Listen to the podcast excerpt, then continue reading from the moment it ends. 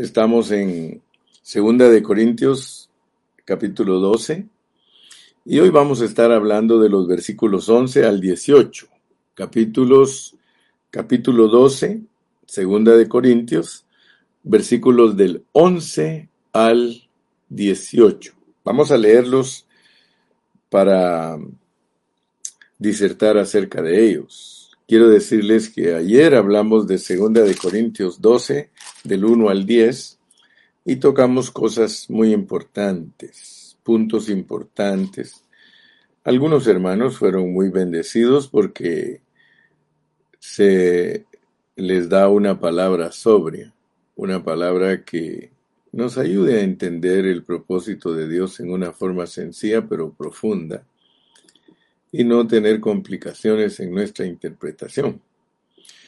Uh, hoy vamos a seguir hablando. Si ustedes se dan cuenta, el versículo 12, eh, perdón, el capítulo 12 tiene 21 versículos que aparentemente, aparentemente no tienen mucho contenido, pero quiero decirles que son difíciles de explicar estos versículos.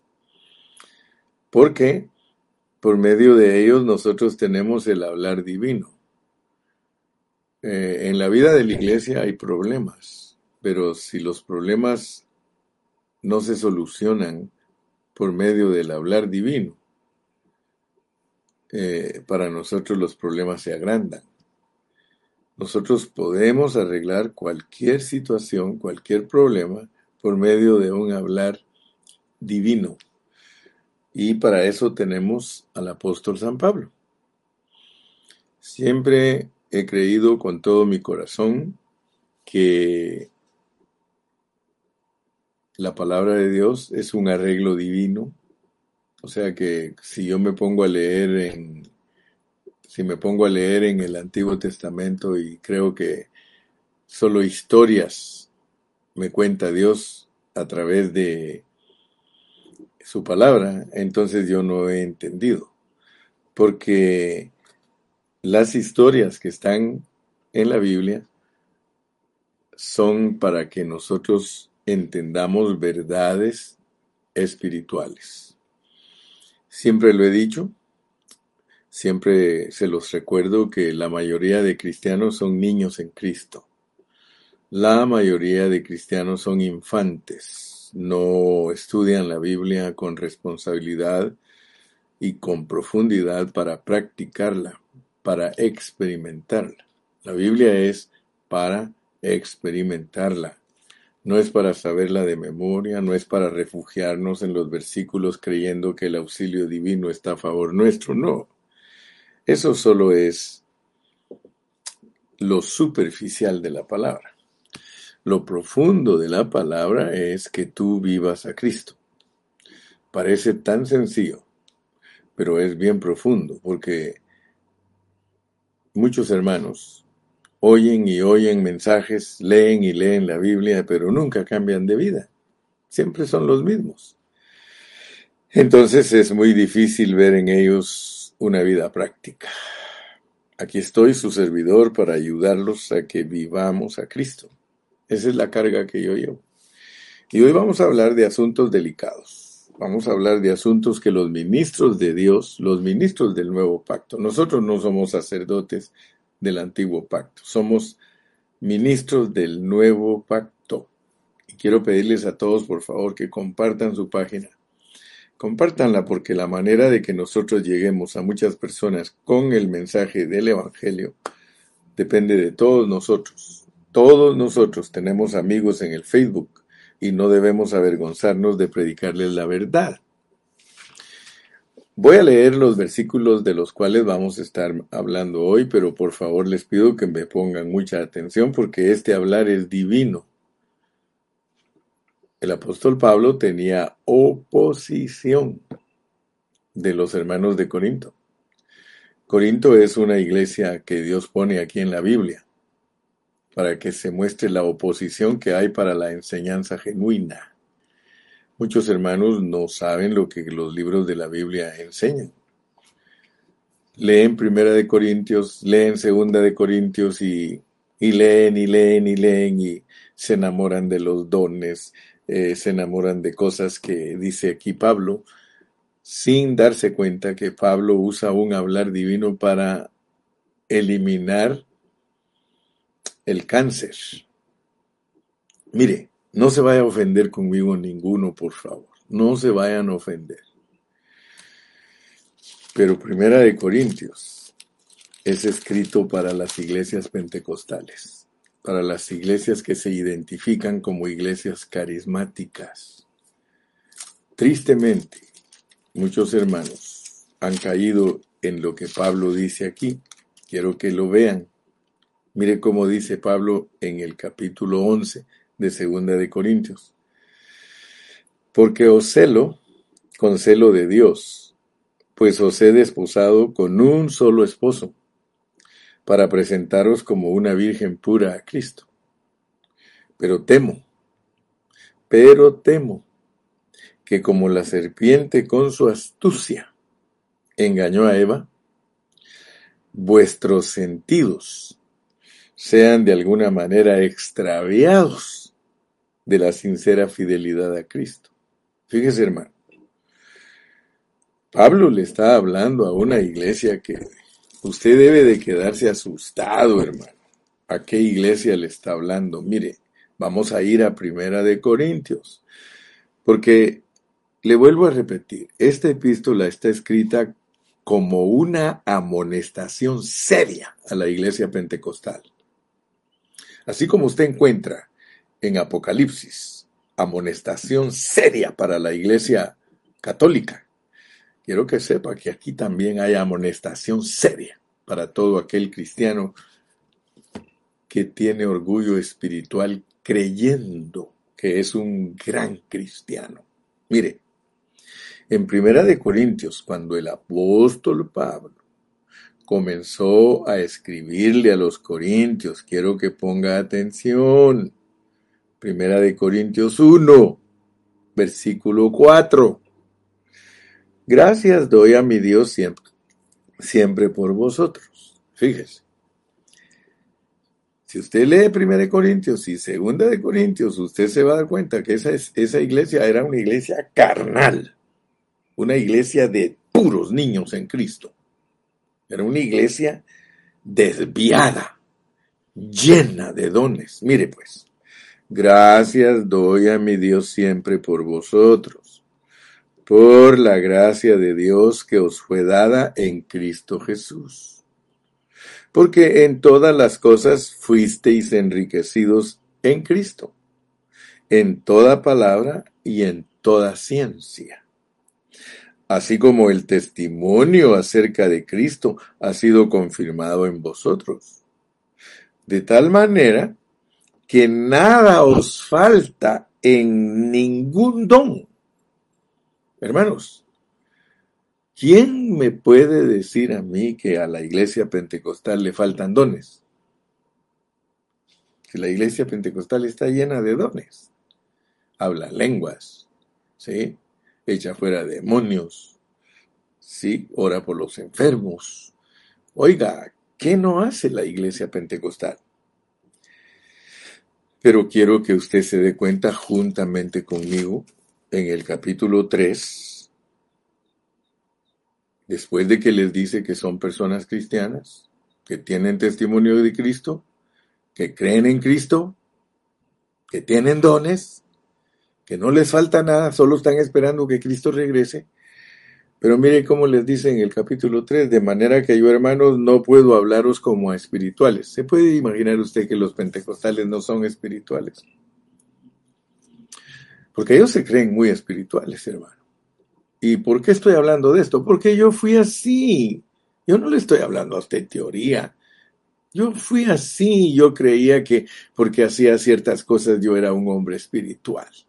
Yo creía que porque oraba, porque ayunaba, que porque hacía cosas espirituales, yo era espiritual. No, hermano, era un carnal, como dicen mis hermanos de Ecuador, hasta pasado mañana. Y quiero decirle, los hermanos que practican los dones son los más carnales, los más carnales. No crea usted que son espirituales.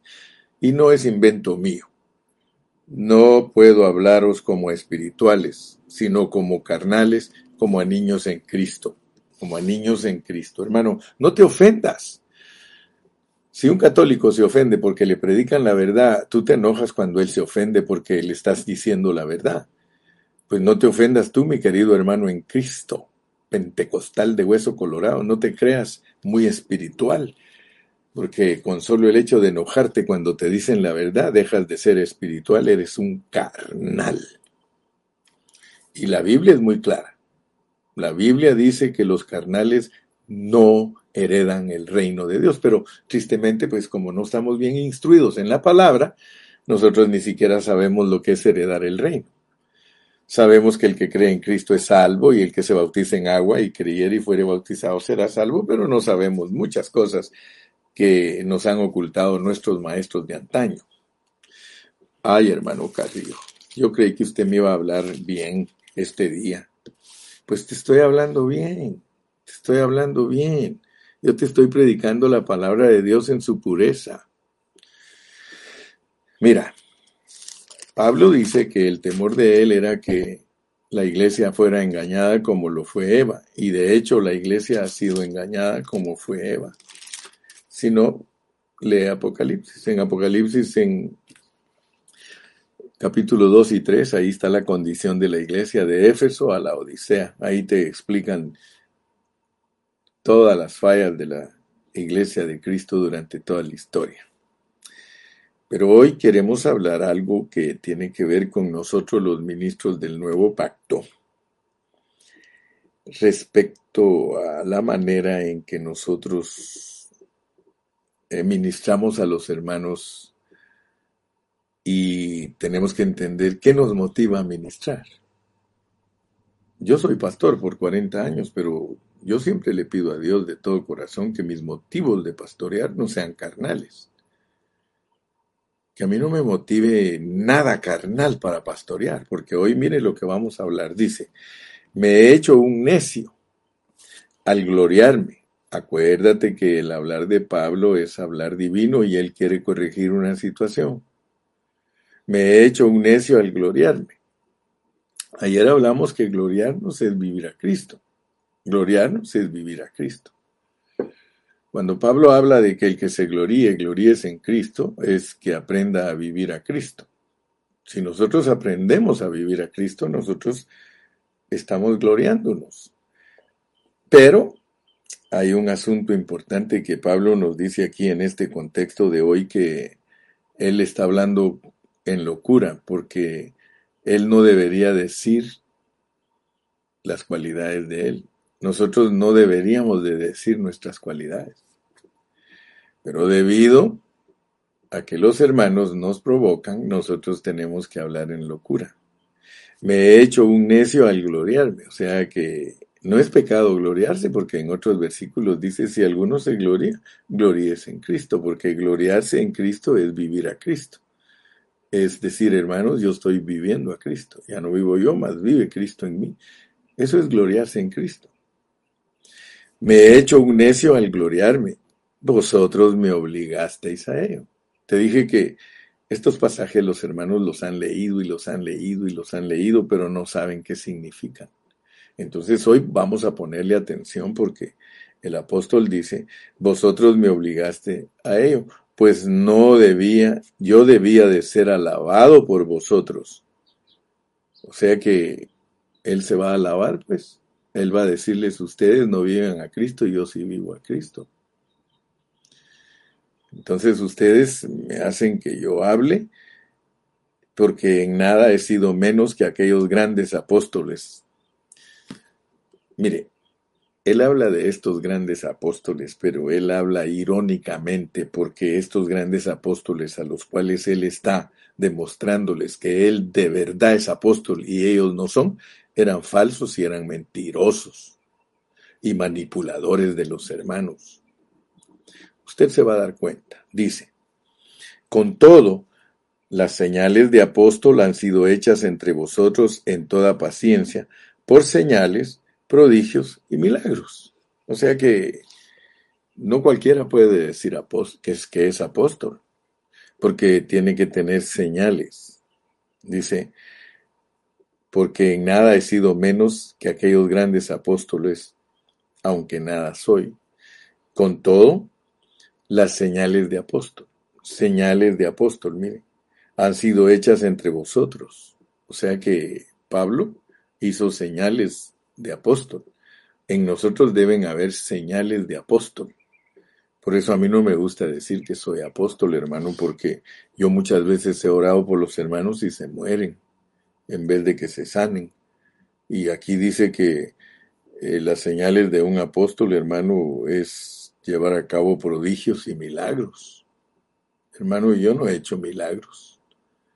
Yo no, no he hecho milagros. Por eso es que casi no me gusta que me digan que soy apóstol, aunque tengo tal vez algunas eh, cualidades de, apóstol, pero no las lleno todas. Entonces, usted no puede llamarle apóstol a cualquier persona si la Biblia no lo respalda. Si un hermano no hace milagros y no hace prodigios y no lo respalda Dios con señales, hermano, ¿para qué llamarle apóstol? Mejor llamarle profesor. Como decía aquel cura cuando lo encontraban en la cantina, decía, no me diga padre porque se van a dar todos cuenta que soy padre, dígame licenciado. Y entonces él cuando estaba ahí en la cantina tomando con todos decía, licenciado, licenciado. Cuando me vayan a visitar a la parroquia decía, ahí sí díganme padre. Bueno, nosotros tenemos que tener mucho cuidado, hermano, porque somos muy descuidados en nuestro hablar y nosotros no tenemos un hablar divino. El hablar divino es un hablar respaldado por Dios. Pablo tenía un hablar divino. Dice, porque ¿en qué habéis sido menos, en qué habéis sido menos que las otras iglesias? Les está hablando a los corintios. Miren, corintios, quiero preguntarles, ¿en qué han sido menos ustedes que las otras iglesias? Sino en que yo mismo no he sido carga. Fíjense pues, porque ¿en qué habéis sido menos que las otras iglesias? sino en que yo mismo no os he sido carga. Perdonadme este agravio. Fíjate pues. Él está diciendo a los corintios, los corintios no colaboraban con él. Los corintios no le regalaban ofrendas a Pablo. Eran tacaños, como muchos pentecostales eran tacaños, hermanos. Se creían muy espirituales y creían que ellos entendían la Biblia bien, pero eran bien agarrados para dar sus ofrendas. En la iglesia pentecostal están los hermanos más agarrados y más fáciles de engañarlos para que no den. Ellos escuchan vientos de doctrinas con tal de no dar dinero, a ellos les gusta oír predicadores que digan que no hay que dar. Sin embargo, miren lo que dice el apóstol Pablo. Ayer lo leímos, mira lo que dice en 2 de Corintios 11, versículo 8, por si en caso crees que él está diciendo que no se necesitan las ofrendas, porque algunos buscan eh, excusas para no cumplir la palabra. He despojado a otras iglesias, recibiendo salario para serviros a vosotros. Entonces, por favor, yo quiero que usted sepa que Pablo está bregando aquí con una iglesia que era tacaña, mezquina y coda. Está bregando con, una, con un grupo de hermanos que no saben dar, no saben dar. Ay, Señor Jesús, no saben dar. Yo tampoco estoy aquí para que me des. Si en caso crees que eso estoy buscando, te vas a equivocar. Mira, porque voy a dejar bien claro lo que Pablo nos quiere enseñar y yo quiero aprenderlo. Dice, porque en qué habéis sido menos que las otras iglesias, sino en que yo mismo no os he sido carga. Perdonadme este agravio, habla irónicamente, como quien dice, perdóname Flor si te machuco. Mira, ellos no le daban nada al apóstol y él les está diciendo que él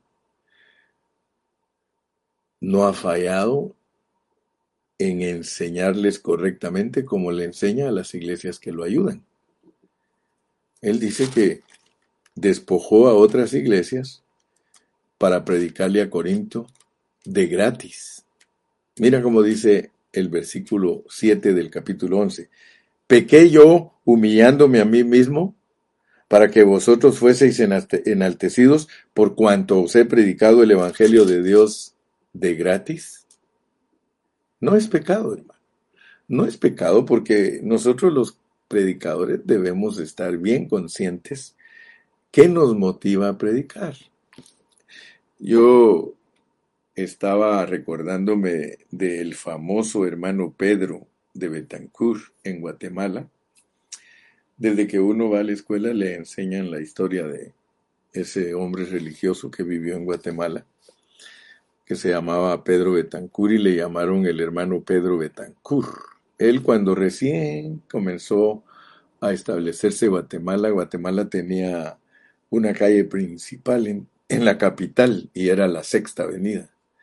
La Sexta Avenida de Guatemala corre desde el obelisco, desde el, fin de la montaña que allá abajo se mira Matitlán, hasta el hipódromo del norte, allá en el otro extremo de la capital. Esa era la calle principal de la ciudad de Guatemala. Pues, ¿qué les parece a ustedes? Que el hermano Pedro de Betancourt, lean la historia de él y se van a dar cuenta. Ahora hay hospitales y escuelas con el nombre de él en la zona 5, ahí me recuerdo que había un hospitalito, el hermano Pedro de Betancourt. Y él salía a caminar esa calle de punta a punta, aproximadamente. Yo calculo que tiene unos 15 kilómetros, sí, desde un extremo hasta el otro. Y él caminaba con una campanita, diciendo, acordaos hermanos, que un alma tenemos y si la perdemos, no la recobramos. Acordaos, hermanos, que un alma tenemos, y si la perdemos, no la recobramos. Ese era el mensaje de él. Cada vez que caminaba toda, transitaba toda esa calle principal de Guatemala tocando la campanita. Ting, ting, ting, Acordaos, hermanos, que un alma tenemos y si la perdemos, no la recobramos. Así. Ting, ting, ting, ting, ting. Acordaos, hermanos, que un alma tenemos y si la perdemos, no la recobramos. Ok. Dice Pablo, versículo 14. He aquí, por tercera vez estoy preparado para ir a vosotros y no os seré gravoso, porque no busco lo vuestro, sino a vosotros, porque no busco lo vuestro, sino a vosotros. Este es un principio fundamental para todos nosotros los pastores, para todos nosotros los siervos de Dios. Fíjese que a nosotros los siervos de Dios, Dios nos bendice con nuestra congregación. Y por eso no me cansaré nunca de darle gracias a Dios por la congregación donde Dios me ha puesto a mí en Ontario, California. Hace 40 años yo llegué a predicar allí a Ontario, California, y Dios me usó comenzando esta iglesia en mi hogar. Yo comencé en Pomona, en mi hogar, esta iglesia, y con el tiempo Dios me puso a trabajar en la ciudad de Ontario, donde tengo ahora 42 años predicando el Evangelio y Dios ha salvado miles de personas a través de nuestro ministerio. Pero esa iglesia, Pan de Vida, que usted ve ahí en nuestra página, Pan de Vida Ontario, ellos son los que me dan a mí ayuda económica para que yo predique de gratis a todos aquellos que reciben la enseñanza de parte del hermano Carrillo de una manera gratis. Muchos de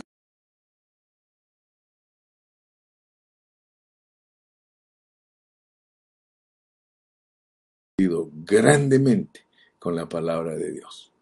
Entonces, Pablo deja sentado un principio que es fundamental y es de que nosotros no nos debe de motivar predicar el dinero. No nos debe de motivar ninguna meta carnal. Nada de las cosas carnales son válidas para que nosotros usemos de excusa para, para predicar el Evangelio. Aquí por tercera vez estoy preparado para ir a vosotros y no seré gravoso, porque no busco lo vuestro, sino a vosotros. Yo quiero decirles a todos mis oyentes, y mi conciencia me da testimonio firme de lo que estoy hablando. Yo predico el Evangelio porque amo a las personas. Yo amo las almas. Yo amo a los que les predico porque tengo la carga, tengo la carga de ayudarlos a que seamos vencedores en la vida de Cristo.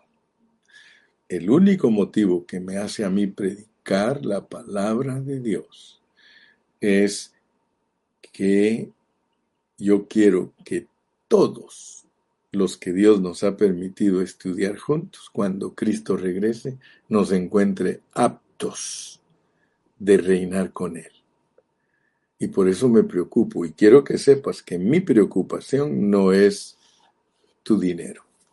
Dice, he aquí por tercera vez estoy preparado para ir a vosotros y no seré gravoso porque no busco lo vuestro, sino a vosotros, pues no deben atesorar los hijos para los padres, sino los padres para los hijos.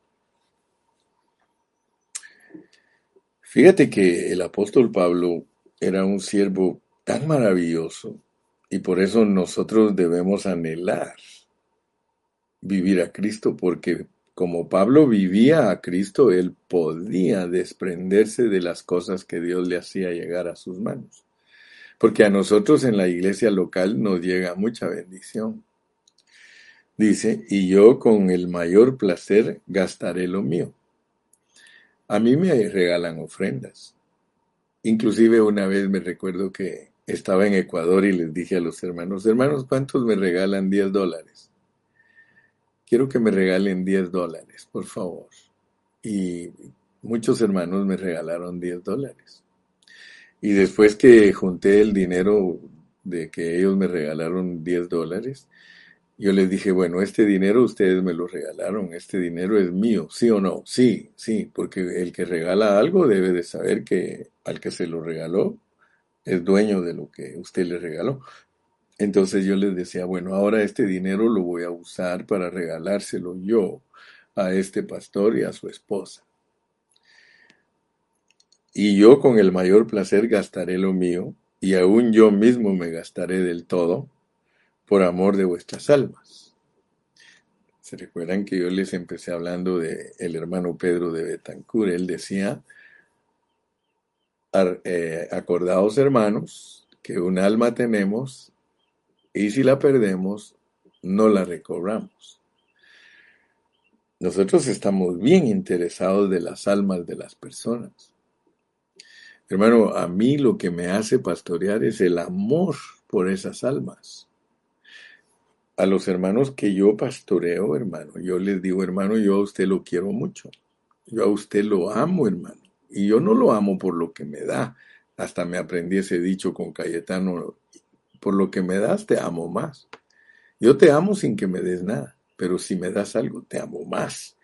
Entonces, y yo con el mayor placer gastaré lo mío y aún yo mismo me gastaré del todo por amor de vuestras almas, aunque amándoos más sea amado menos. Este es un hablar divino, hermano. Tú sabes que cuando uno más quiere a los hermanos, ellos menos lo quieren a uno. Hermano, ¿tú sabes eso? Tú sabes que entre más ames tú a los hermanos, ellos te van a amar menos.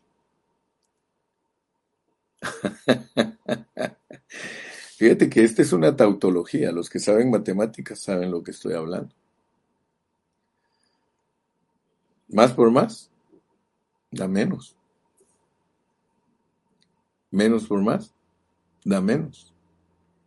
Solo menos por menos da más. te dejo. Te dejo la tarea y que te acuerdes cuando ibas a la escuela si eres un matemático. Yo fui matemático y me dediqué a eso. Por eso yo puedo entender al apóstol Pablo. Cuanto más amas tú, menos serás amado. ¿Por qué crees que Cristo ama a la humanidad y la humanidad no lo ama a Él? Ah, tú me puedes decir, hermano Carrillo, un momento, yo sí amo a Cristo. Eh, con ese tu amor rancio. yo te creo que tú amas a Cristo cuando Él es vivido por ti, porque entonces sí puedes saber lo que es lo real y verdadero. Fíjate que esta palabra que está aquí en Segunda de Corintios capítulo 12, que estamos desarrollando en este día, esta palabra debe de servirnos a nosotros, hermanos, para entender que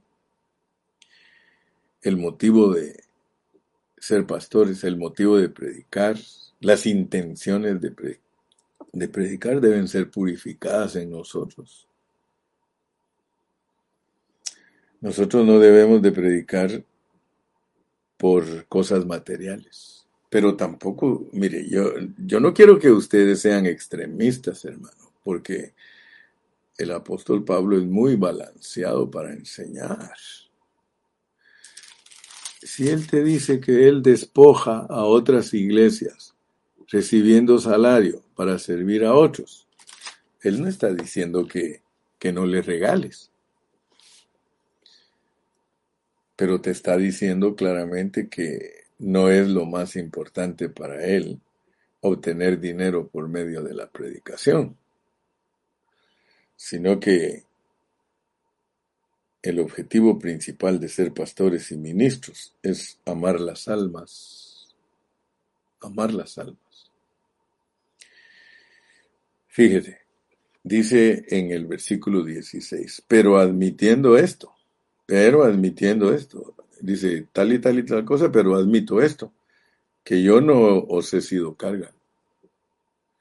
Por eso les vuelvo a repetir, él está hablando con los, con los hermanos corintios. Si tú no ayudas a tu pastor, si tú no ayudas la para ti es este mensaje. Te están diciendo que te están predicando porque aman tu alma y te aman a ti, no tus bienes. Y te están diciendo que te están bendiciendo sin ser carga para ti. Yo puedo decirle a muchos hermanos, mira hermano, yo te he predicado a ti sin ser carga para ti. ¿Quién de ustedes puede decir que yo he sido carga para ustedes? Solo mis ovejas. Solo las ovejas que Dios me ha puesto en Ontario, ellos pueden decir, yo sí he colaborado para que mi pastor tenga salario. Ahora, hay cosas bien tremendas a, a, los corintios porque en el capítulo 9, en el capítulo 9 y versículos 10, mira, dice de los versículos desde todo el capítulo 9, pero mira, dice, ¿quién fue jamás soldado a sus propias expensas? ¿Quién planta viña y no come de su fruto? ¿O quién apacienta el rebaño y no toma de la leche del rebaño? Digo esto solo como hombre. ¿No dice esto también la ley? Porque en la ley de Moisés está escrito, no pondrás bozal al buey que tría. ¿Tiene Dios cuidado de los bueyes? ¿O lo dice enteramente por nosotros? Pues por nosotros escribió, porque con esperanza debe arar el que ara y el que tría con esperanza de recibir del fruto. Si nosotros sembramos entre vosotros lo espiritual, ¿es gran cosa si cegáremos de vosotros lo material? Por eso te dije que tú tienes que aprender a presentar la palabra con balance. Porque muchos se van a los extremos y muchos dicen, miren el apóstol Pablo, él era un verdadero apóstol porque él no era carga para los hermanos. Aquí le está hablando a unos hermanos tacaños, a unos hermanos desconsiderados que no habían aprendido a bendecir a los siervos de Dios. aquí no está usando él como base para dar a eso, lo usa en otras enseñanzas, en otros contextos, enseña que el que siembra escasamente, escasamente segará. Entonces no te dejes tú instruir mal porque los falsos apóstoles, esos sí manipulaban a la gente y esos sí se llevaban todo el dinero de la gente. Mira, un falso apóstol sí se lleva todo el dinero de la gente sin enseñarle la verdad. Qué gran cosa, qué gran cosa es si nosotros cegáremos de vosotros lo material, si nosotros sembramos entre vosotros lo espiritual. No es gran cosa, ¿no vas a creer tú que las ofrendas que recibe un pastor por enseñar la verdad es una gran cosa. No, hermano, mira, el problema es de que muchos siervos de Dios no predican la verdad por temor a que les quiten la ayuda. Yo no tengo temor que alguien no me dé por decirle la verdad. Si tú te das cuenta, yo te digo a ti, hermano pentecostal, a ti, hermano, que te crees un, una persona espiritual, porque hay hermanos que se creen muy espirituales. Las hermanas, si se visten de cierta manera y se ponen velo, ellas se sienten muy espirituales. Eso es falso. Dice el, el, apóstol Pablo mismo, dice que eso no tiene nada que ver con los apetitos de su carne.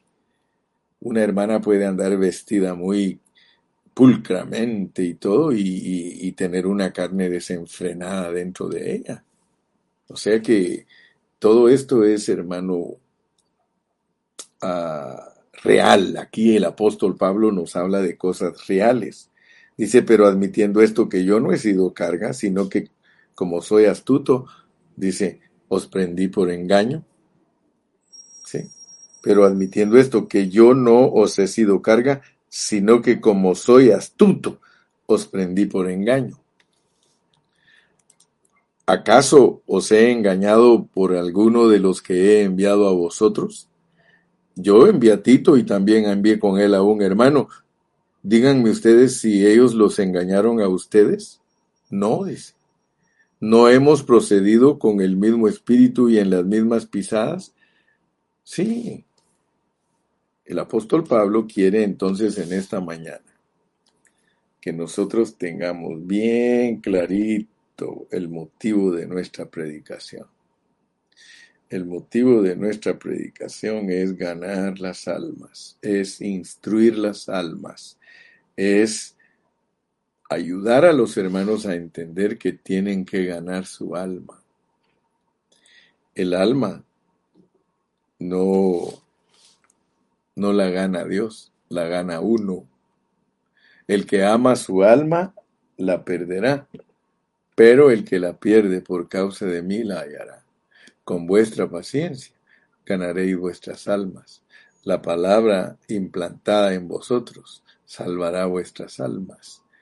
Entonces, hermanos, lo que yo quiero en esta preciosa mañana, después de que entendimos que el apóstol sacó su artillería pesada para defender su ministerio y demostrarnos que él sí era un hombre con visión y revelación divina y que podía exigirles, si él quería, a los hermanos que lo mantuvieran, él no lo hizo, porque él nunca quiso ser gravoso con tal de predicar la verdad. Porque muchas personas, muchos ministros, con tal de recibir dinero, ocultan la verdad. Mira cómo es la Iglesia Católica. La Iglesia Católica, con tal de no perder la ayuda de las grandes empresas, porque las grandes empresas a la Iglesia Católica les dan millones de millones de dólares para que ayuden a la gente pobre. ¿Y qué hace la Iglesia Católica? No les dice la verdad. ¿Sí? Ustedes se dan cuenta que los hombres pueden manipular. Eh, la mujer va montada sobre la bestia. Ustedes saben que una bestia no, no puede ir a donde ella quiere si el jinete no la dirige. ¿A dónde van las bestias? A donde las lleva el jinete y de acuerdo a la pureza de la palabra de Dios. La Iglesia Católica cabalga sobre los políticos y los lleva a donde ella quiere y manipula las cosas a donde ella quiere. La bestia no puede hacer nada con la mujer. La mujer sí puede hacer muchas cosas con la bestia. Mire usted la situación de los países hoy día. ¿A dónde los ha llevado la mujer que cabalga sobre los países? Es una mujer que se sienta sobre muchas aguas. Los ha llevado a donde ella quiere. Los ha obligado. Hoy la gente tiene que sujetarse a lo que la mujer ha llevado. Mire lo que la mujer últimamente dice, que esta Biblia que tenemos es obsoleta, que ya no sirve, que hay que cambiarla, porque ya no llena las expectativas de la forma en que es la gente de este tiempo. Ahora hay que hacer una Biblia donde los homosexuales y las lesbianas puedan decir que están bien en sus razonamientos y hay que presentarles un libro que los haga sentirse bien, pues para allá los lleva la mujer. Así que yo quiero decirles que es muy importante si realmente queremos ser nosotros los ministros de Dios con un hablar divino correcto, debemos manejar los problemas con el hablar de Pablo. Si nosotros predicamos el hablar de Pablo y nosotros arreglamos los problemas de las iglesias con el hablar de Pablo, nosotros vamos a estar tocando el corazón de Dios y nosotros vamos a complacer a Dios. Así es de que por hoy es lo que quería compartirte. Tenemos que abrazar este hablar divino que aparentemente no tiene nada que revelarnos, pero te das cuenta que tiene mucho, mucho, mucho tiene estos versículos. Que Dios te bendiga, Dios te guarde y si Él nos permite, continuamos el próximo viernes. Ya el viernes nos toca predicar en el local, así que desde ahí del local te voy a estar saludando. Ya estoy casi para terminar Segunda de Corintios. Me queda otro mensaje del capítulo 12 y luego tal vez unos dos mensajes del capítulo 13 y vamos a terminar Segunda de Corintios, pero quiero recordarte estos estas dos epístolas, Primera y Segunda de Corintios son para hablarle a la gente carismática, a la gente que está llena de dones, a la gente que ha sido engañada por el diablo y que los ha dejado como niños en Cristo creyendo que son espirituales, por la forma que se desarrollan con dones y todo el poder del Espíritu Santo milagroso. Ellos creen que eso los hace espirituales. Perdónenme, pero primera y segunda de Corintios les demuestra que son bien carnales y que no es la fórmula correcta para dirigir la iglesia. Corinto era una iglesia malvada, una iglesia corrupta, una iglesia que necesitaba ser erradicada del cáncer espiritual. Para eso sirve primera y segunda de Corintios, para que salgamos de ese cáncer espiritual en que ha caído de la iglesia, en que ha caído la iglesia del Señor.